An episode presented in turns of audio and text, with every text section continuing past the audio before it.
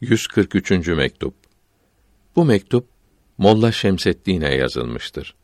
Gençliğin kıymetini bilmek, bunu boş yere geçirmemek lazım olduğu bildirilmektedir. Fakirleri seven Mevlana Şemseddin Allahü Teala sizi yükselsin. Gençlik zamanının kıymetini biliniz.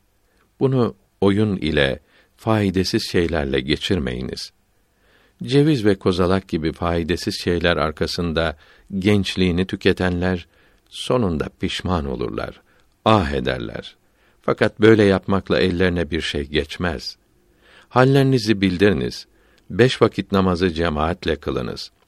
Helal haram olan şeyleri iyi öğreniniz.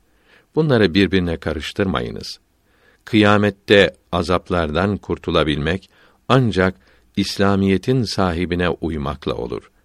Aleyhi ve ala alihi salavatü ve teslimat. Geçici lezzetlere, çabuk biten, tükenen dünyalıklara aldanmamalıdır. Allahü Teala iyi işler yapmayı kolaylaştırsın. Amin.